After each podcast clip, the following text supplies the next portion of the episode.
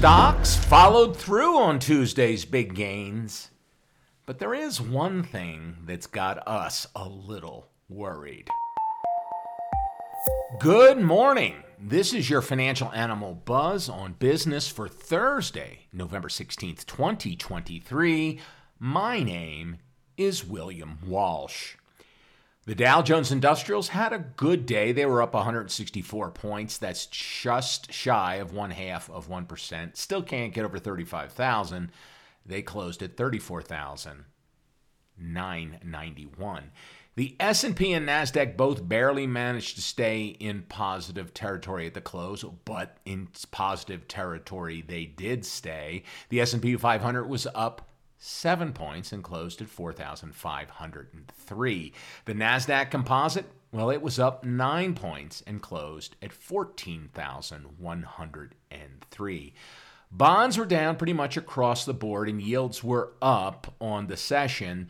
The two year Treasury closed with a yield of 4.916%. That's up 10 basis points. The yield on the 20 year was up 8 basis points and it closed at 4.895%.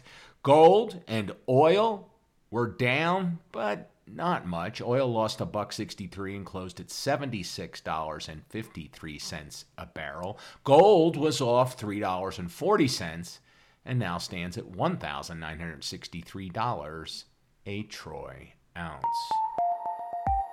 While perhaps not meeting the classical definition of a follow through day, no one would have been surprised if profit takers had dominated the action yesterday and stocks sold off. They didn't.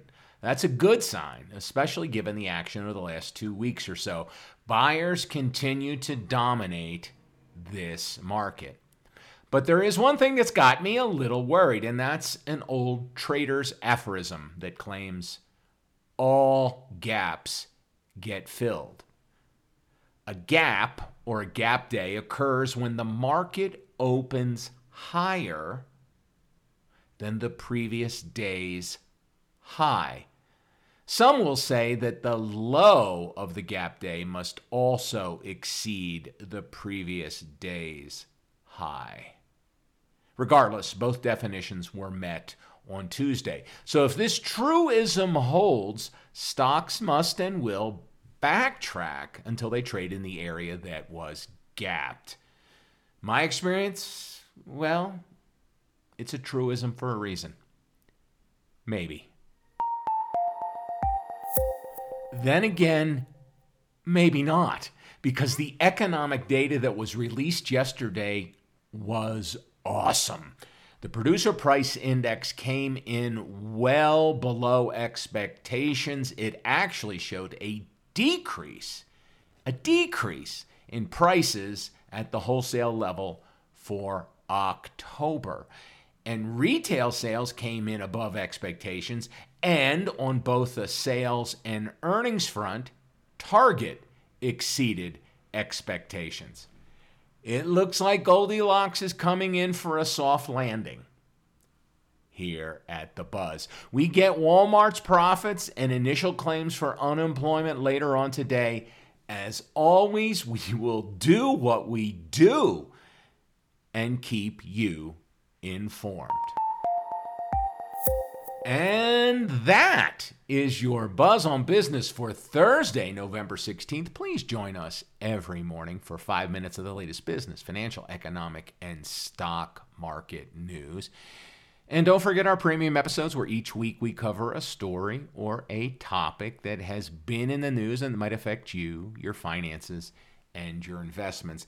But we don't cover it over the last six hours or six days or whatever they do on the evening news. No, no, we covered over the last 50 or 100 or 150 years. So you can put the news in context to be better informed and make better decisions. This week, we're investigating the credit rating of the United States in light of the Moody's downgrade. An important topic. You won't want to miss it. It's just for our premium subscribers, however. A premium subscription is a minuscule $2.99 a month for these four extra episodes, one each week. There's a link in the episode description where you can learn more. If you've been on the fence about subscribing or signing up for a premium subscription, maybe this is the episode that can and should push you over the edge. Either way, we hope you'll join us. Either way, we are glad you are here. And for Financial Animal and financialanimal.com, my name is William Walsh.